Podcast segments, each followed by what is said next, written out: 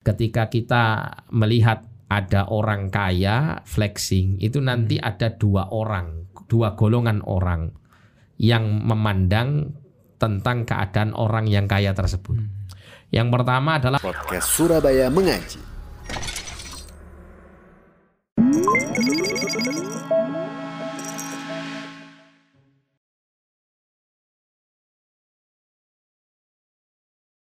Bismillahirrahmanirrahim. Assalamualaikum warahmatullahi wabarakatuh. Alhamdulillah wassalatu wassalamu ala rasulillahi amma ba'du. Kembali lagi di podcast Surabaya Mengaji yang insya Allah akan membahas tentang tema-tema menarik dan hangat. Dan sekarang kita bersama dengan Ustadz Muhammad Syaputra Hafizahullah Ta'ala. Assalamualaikum Ustadz. Waalaikumsalam warahmatullahi wabarakatuh. Gimana kabarnya Ustadz? Alhamdulillah baik. Alhamdulillah, Masya Allah. Baik Ustadz.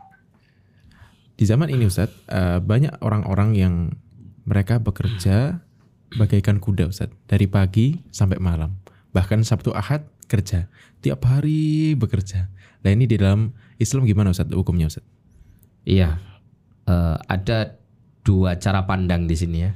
Orang itu dia menghabiskan waktunya untuk bekerja. Hmm. Cara pandang yang pertama adalah cara pandang budak dunia. budak dunia. Maksudnya bagaimana? Jadi mereka berusaha dengan semua apa yang mereka miliki, waktu mereka, tenaga mereka, kemampuan mereka itu mereka gunakan melulu untuk mengejar dunia yang mereka inginkan. Sampai kemudian ya waktu-waktu yang seharusnya mereka gunakan untuk beribadah kepada Allah, hmm. untuk menjalankan kewajibannya kepada Allah SWT, menuntut ilmu dan seterusnya, mereka ya tinggalkan semua itu demi mengejar dunia yang dunia. dia cintai. Hmm. Nah, ini namanya keadaan di mana dia memandang dunia sebagai Tuhannya hmm. atau sesuatu yang menjadi segala-galanya baginya. Hmm. Nah, golongan orang yang seperti ini ini golongan yang tercela di dalam agama kita. Mereka adalah orang-orang yang dilalaikan dengan kehidupan dunia dan eh, apa namanya menjadikan mereka lupa bahwa kehidupan dunia ini akan ada batas akhirnya dan pada akhirnya mereka akan kembali kepada Allah Subhanahu wa taala untuk menemui kehidupan yang hakiki, hakiki. yaitu kehidupan akhirat. Dan untuk orang-orang yang seperti ini mereka harus ingat bahwa sebesar apa pun yang mereka kejar dari dunia yang mereka cita-citakan ini dengan semua usaha besar yang mereka punya maka mereka tidak akan mendapatkan kecuali apa yang sudah Allah takdirkan untuknya. Itu yang pertama ya karena apa namanya Nabi SAW sendiri mengatakan uh, Inna nafsa lantamu tahat atas taufiya rizqoha au kama qala sallallahu alaihi wasallam. Jadi tiap-tiap jiwa manusia itu dia tidak akan mati kecuali akan ya menghabiskan jatah rezekinya di dunia ini. Cepat atau lambat dia akan mendapatkannya. Oleh karena itu Nabi perintahkan kita fa'ajmilu fit talab ya. Hmm perbaguslah kamu dalam mencarinya. Khudhu mahalla wa truku maharuma. Ambil apa yang dihalalkan oleh Allah, tinggalkan apa yang diharamkan ya. oleh Allah Subhanahu wa taala. Kemudian juga kalau kita perhatikan di dalam beberapa ayat Al-Qur'an ya, ketika Allah Subhanahu wa taala memerintahkan kita untuk mengejar dunia itu selalu eh, gambarannya adalah bagian-bagian yang dikesampingkan. Ya, seperti misalnya eh, ketika Allah perintahkan kita untuk melakukan zikrullah untuk hmm. menyambut seruan salat Jumat Allah sebutkan fas'au ila zikrillah. Fas'a. Is'a ini usaha yang yang besar dan sungguh-sungguh dan disegerakan kan gitu ya. Maka bersegeralah kamu dengan kesungguhanmu untuk mencap atau untuk memenuhi zikir kepada Allah Subhanahu wa taala ya. Tapi ketika diperintahkan untuk mencari kehidupan dunia ya uh, dengan menggunakan kalimat-kalimat seperti famshu, berjalanlah kalian di atas muka bumi ini untuk mencari rezeki Allah SWT atau ketika Allah SWT mengingatkan para sahabat ya.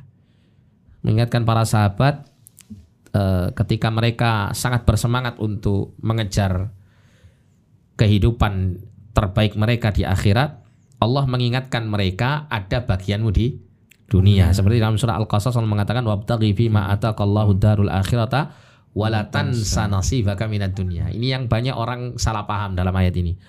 Jadi Allah mengatakan dan carilah oleh kalian ya fima ataqallahu darul akhirah. Pahala yang Allah akan berikan kepadamu di akhirat nanti, di negeri akhirat nanti. Namun jangan kamu lupakan bagianmu di dunia. Ada sebagian orang itu yang kecenderungan hati kepada dunianya besar itu menggunakan ayat ini dengan mengatakan dunia 50%, akhirat 50%. 50%. Padahal ayat ini berbicara mengenai kaitannya dengan keadaan para sahabat kala itu yang menghabiskan waktunya untuk mengejar akhirat sampai lupa, Lupa dengan dunia.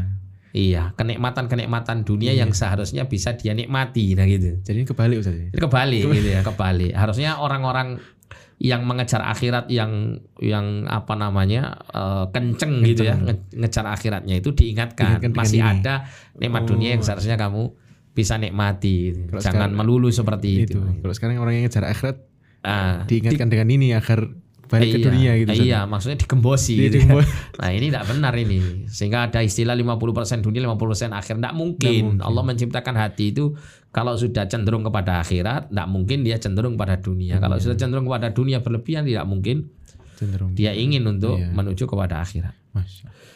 Jadi seperti itu. Jadi kalau kita baca semua ayat Quran atau hadis Nabi, semuanya berbicara mengenai eh, bersegeranya kita untuk, Untuk mengejar akhirat kehidupan akhirat. Adapun untuk dunia ya kita lakukan ya sekedarnya, Sekedarnya. saja. Nah, gitu. Hmm. Kita eh, lihat yang menjadi teladan terbaik kita adalah Rasulullah Shallallahu Alaihi Wasallam. Sallallahu alaihi wasallam. Masya Allah. Bagaimana Rasulullah memandang kehidupan dunia ini ya? Rasulullah dalam semua kehidupan beliau tidak ada kemewahan sama sekali yang ada pada diri beliau. Padahal beliau jika seandainya berdoa mohon kepada Allah Gunung Uhud jadi emas, jadi emas Jadi Gunung. Uhud ini Masya dengan izin Allah swt kan begitu. Namun Rasulullah SAW tidak memilih hal itu. Ya. Bahkan kalau kita melihat Rasulullah sangat sederhana. Pernah Rasulullah itu tidur di atas tikar yang terbuat dari jerami yang kasar, kemudian sampai membekas di wajahnya. Eh, sahabat Umar bin Khattab radhiyallahu taala melihat itu menangis kan gitu. ya.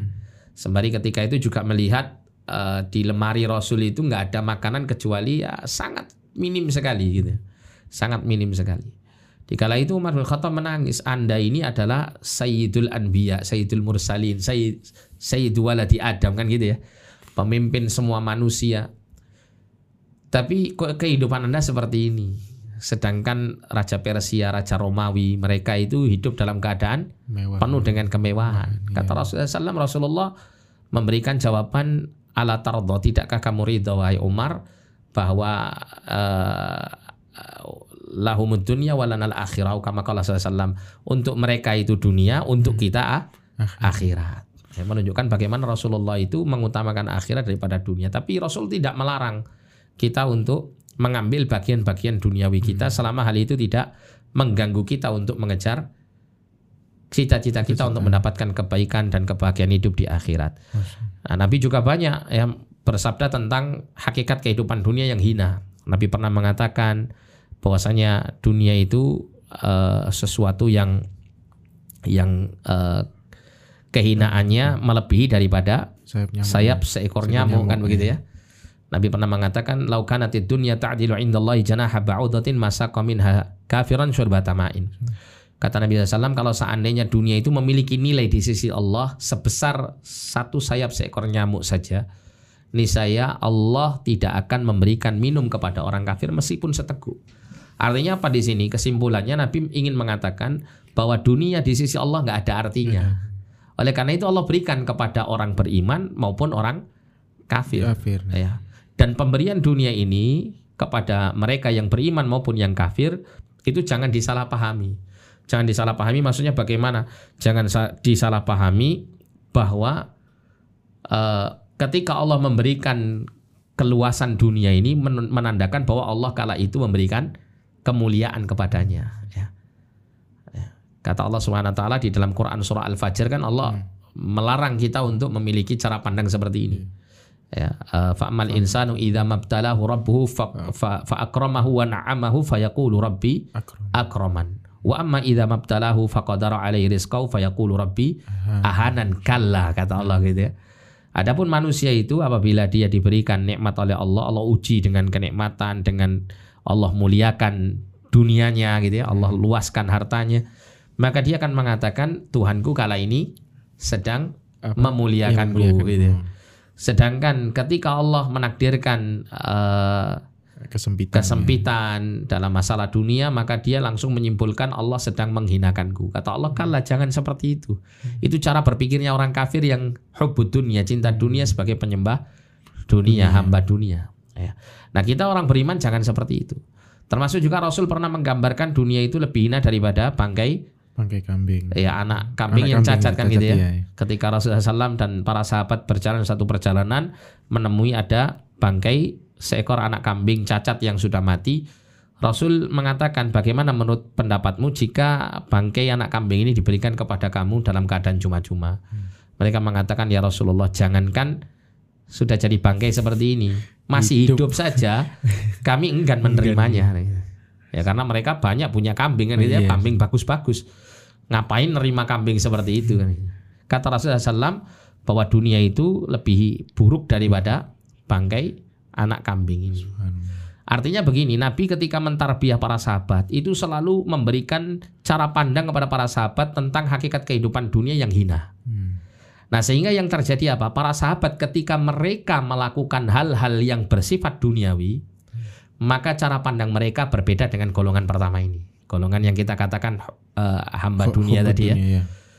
Golongan yang kedua ada orang yang bersungguh-sungguh dalam perkara dunianya namun dengan tujuan untuk menjadikan wasilah dia menggapai Akhir. akhirat. Kita dapati banyak para sahabat yang mereka berdagang mulai dari pagi, bahkan ada eh, sahabat yang ingin me- me- menjalani atau ingin mendapatkan keberkahan waktu pagi yang pernah Nabi berdoa untuk umatnya agar mendapatkan waktu pagi. Mereka di antara mereka ada yang memulai bisnis usaha buka toko atau datang ke pasar di waktu sangat pagi dalam rangka untuk supaya mendapatkan keberkahan dari doa Nabi SAW. Allahumma barik li ummati fi bukuriha. Kata Nabi SAW kan begitu ya. Ya Allah berkahilah untuk umatku itu di waktu Pagi. paginya. Sehingga ada di antara mereka yang berdagang di waktu pagi sampai kemudian Allah memberikan kesuksesan dunia kepada mereka.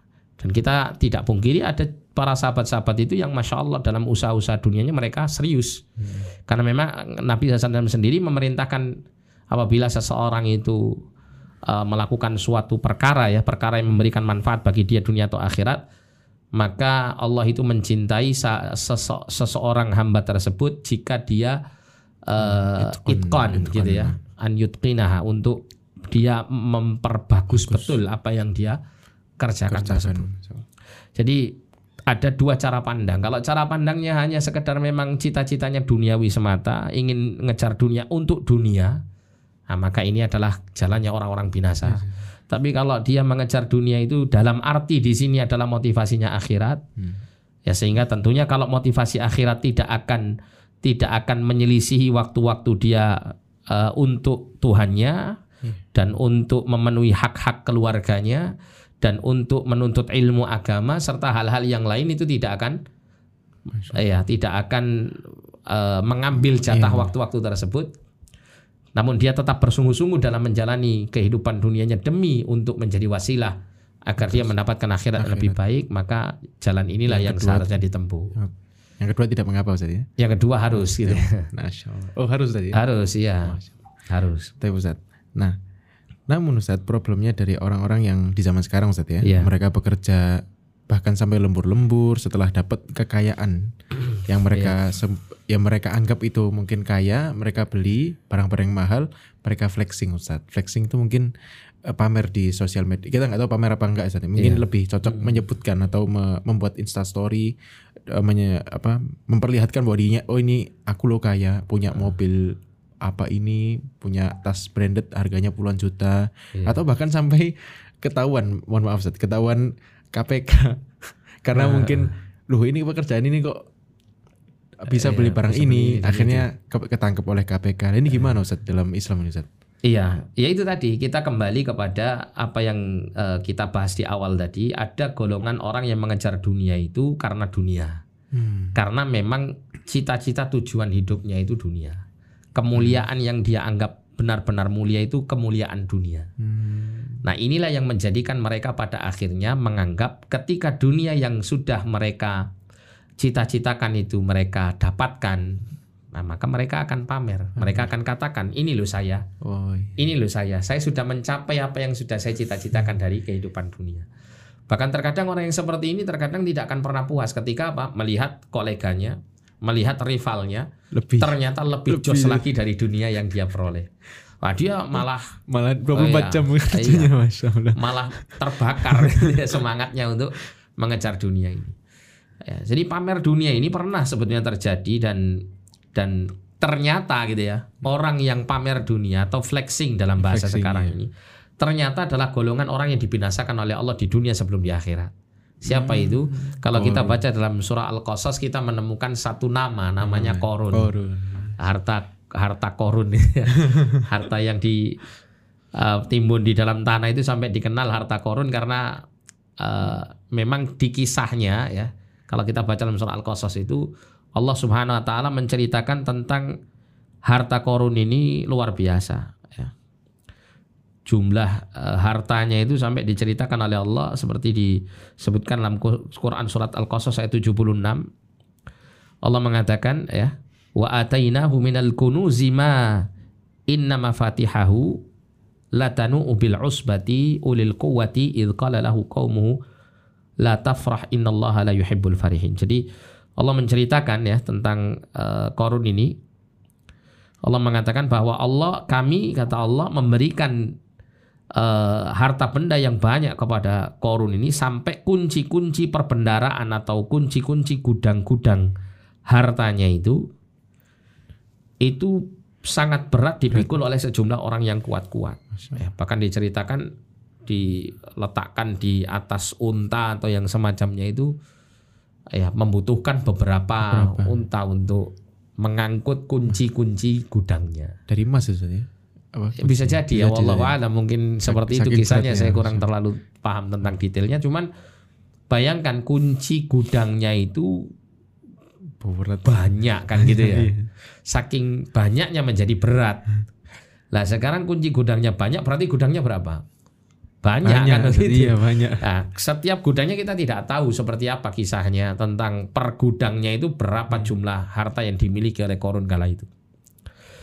Artinya Allah menggambarkan seperti ini sudah cukup untuk memberikan bayangan gambaran kepada kita bahwa gudang hartanya korun sangat banyak, Sangat banyak. sehingga kunci-kuncinya banyak dan memperberat Memberat. orang yang membawanya. Nah, begitu. Dan di kala itu apa yang dilakukan Korun kala itu? Korun dengan bangganya mengatakan qala inna ma utituhu ala ilmin indi. Sesungguhnya apa yang diberikan kepada saya dari harta yang banyak ini adalah dikarenakan ilmu yang ada pada diriku atau bahasa kita sekarang ya karena saya Karena ini saya eh, pinter. pinter cari duit Pinter. gitu kan. Ya, cari cuannya itu harus Pinter. cerdas Oh, sekarang iya. ini kayak saya nah misalnya itu. Nah, seperti itu. Itu. Nah, kemudian ya setelah dia merasa kesuksesan yang dia dapatkan ini eh, benar-benar dia yang cari, dia yang pinter gitu ya untuk mencari harta Hmm. tersebut, maka dia pun melakukan satu hal yang disebut tadi dengan istilah flexing, tadi. Flexing. Dia kemudian keluar dengan membawa harta dan Kita- orang-orang yang menjadi pengikutnya kala itu. Allah ceritakan dalam Quran surah Al-Qasas ayat 79, "Fakharaja 'ala qaumi fi zinatihi." Maka keluarlah dia korun kepada kaumnya dengan kemegahannya. Qala alladziina yuriduna al-hayata ad-dunya ya laita lana mithla ma utiya qarun. Nah ini ini Allah ceritakan ya ketika kita melihat ada orang kaya flexing itu nanti ada dua orang, dua golongan orang yang memandang tentang keadaan orang yang kaya tersebut. Yang pertama adalah orang-orang yang menginginkan kehidupan dunia. Yang nggak seberuntung korun dari sisi dunianya, Dunia. nah gitu ya. Mereka mengatakan ya laitala namit lama utia korun. Ya kalau seandainya saya seperti korun punya duit banyak seperti ini. Alangkah bahagianya hidup saya kan gitu. Iya. Nah sama ada orang-orang yang punya cara pandang dunia seperti itu. Wah kalau seandainya saya seperti eh, Fulan ya, si bos muda ini misal gitu. Masya. Dia ke mana-mana pakai duit ya eh, untuk keliling dunia mau beli apa pun nggak mikir, Nggak mikir. Ah, ya, karena uangnya unlimited kan gitu ya. Bebas finansial istilahnya. Iya Ustaz. Ah begitu. Dia merasa wah alangkah bahagianya, alangkah bahagianya nah, gitu. Ada orang-orang yang seperti ini. Ada juga orang-orang yang subhanallah Allah Subhanahu wa taala berikan hati mereka hati akhirat gitu ya. Allah menceritakan di sini uh, di ayat ke-80 waqala alladziina utul ilma. Nah ini pentingnya kita beril- berilmu agama di sini agar supaya kita bisa memahami hakikat dunia dan akhirat sehingga kita bisa mengambil mana yang prioritas yang seharusnya kita kita kejar. Adapun orang-orang yang diberikan ilmu oleh Allah Subhanahu wa taala mereka mengatakan wailakum celaka kalian wahai para pecinta dunia yang iri dengan apa yang dimiliki oleh korun saat ini. Thawabullahi khairun liman amana wa amila salihah. Jadi pahala Allah itu jauh lebih baik bagi orang yang beriman dan beramal soleh. Allah. Akhirat lebih baik Lebih daripada baik. dunia. Ya, wala yulaqaha illa sabirun dan tidaklah ya pahala itu akan diperoleh kecuali bagi orang-orang yang sabar. Sabar. Di dunia saat ini sabar, tidak merasakan apa kenikmatan secara Hmm. tergesa-gesa di dunia. Nanti di akhirat, akhirat. ditunda gitu ya Iya, kenikmatan itu. Nah, seperti itu. Nah, lalu kaitan dengan flexing itu sendiri, Ustaz. Sebenarnya kita tuh boleh nggak sih untuk me- mengupload di Instastory kita lagi ngapain mungkin eh, di dalam mobil, Ustaz ya. Iya. Kita ngupload lagi ngapain atau lagi ngopi, foto-foto ngopi itu boleh apa enggak Ustaz sebenarnya, Ustaz? Ya kembali ke motivasi, Motivasi ya, niat dan ya. motivasinya. Kalau tujuannya hanya sekedar ingin mengabarkan, misalnya ya, eh, dia eh, kebetulan berada di tempat yang cukup mewah dalam arti ya. Hmm. Eh, masalah dunia entah itu di resto tertentu atau kafe tertentu, kemudian dia berfoto di Foto. situ ingin mengabarkan bahwa di sini makanan minumannya enak, loh, Enak. misalnya hanya sekedar itu saja ya Iya. tanpa ada niat pamer, flexing atau semacamnya, ya tidak ada masalah, Ada hanya masalah. pengkabaran saja. Tapi Eh, kalau misalnya ada mungkin alasan sebagian orang yang ngerti sedikit tentang agama itu kalau foto-foto di tempat yang mewah atau kebetulan dia punya barang mewah dia foto bersama barang itu ditulis ini alhamdulillah alladzi bi ni'mati tatimmus shalihat Oh, gitu ya. iya. Tujuannya untuk apa? Ingin ya, bi ni'mah, nikmah. ingin ingin menceritakan bahwa Allah sekarang ini sedang memberikan nikmat kepada kita. Kalau saya tidak menganjurkan Tidak seperti menganjurkan. ini, ya karena sebetulnya uh, tahadduts fi ni'mah ini selayaknya diceritakan dalam rangka untuk menunjukkan keagungan Allah kepada dirinya. Contoh begini, kalau kita baca surah Ad-Duha itu kan itu, kan di dalam Quran surah Ad-Duha. Fa amma bi ni'mati rabbika fa'addits kan itu. Adapun nikmat dari Tuhanmu maka hendaklah engkau ceritakan. Sampaikan. Itu dikisahkan bagaimana kisah Nabi Shallallahu alaihi wasallam yang beliau awalnya yatim kemudian Allah berikan nikmat ya dengan adanya pengasuhan dari keluarganya yang lain kemudian dulunya Nabi itu miskin Allah berikan kecukupan. Nah begitu. Artinya begini artinya ada kenikmatan-kenikmatan yang eh, nantinya kita akan ceritakan kepada manusia yang nanti orang lain itu akan bisa mengambil ibrah dari apa yang kita ceritakan. Misalnya begini ya kita cerita misalnya dulu saya itu orang yang sama sekali nggak kenal agama. Tapi setelah eh, Allah berikan kami hidayah, kami kemudian mulai mengenal agama ini dengan baik. Alhamdulillah Allah mudahkan saya untuk melakukan ketaatan kepadanya kala ini. Ini namanya Tahaddus bin ni'mah. Apa tujuannya? Orang lain ini juga supaya dapat Ibro. ibrah pelajaran daripadanya. Bukan ini yang- membakar hati saya. Ah, bukan membakar hati, bukan bikin cekot-cekot hati gitu ya. Wah ini sialan ini. kok, gitu. Kok HP-nya udah baru Ah, ya? iya kok sudah baru ini mau anu mau mau uh, nantangin gue ini kan gitu ya. Pengen apa namanya saingan sama saya misalnya. Ya begitu, bukan begitu. Kadang kita ini eh, keinginan kita pamer apa istilah jadi flexing, tadi, Flexing. tapi dibungkus dengan istilah iya, Itu, menceritakan iya. kenikmatan Allah supaya ya kita ini ingin berbagi kebahagiaan. gitu. Padahal berbagi kebahagiaan itu ya nggak Nah, nggak harus seperti itu kan gitu ya. Mungkin kalau dia dapat rezeki ya dia bagi-bagi lah ke temennya gitu. Iya. Jangan bagi-bagi cuman fotonya aja, Foto aja. fotonya saja kan gitu. Malah jadi nggak baik. Jadi seperti itu. Tapi Ustaz, jazakumullah Nah. khairan atas, atas penjelasannya. Semoga bermanfaat bagi rekan-rekan sekalian. Sampai jumpa di episode podcast episode berikutnya. Assalamualaikum warahmatullahi wabarakatuh.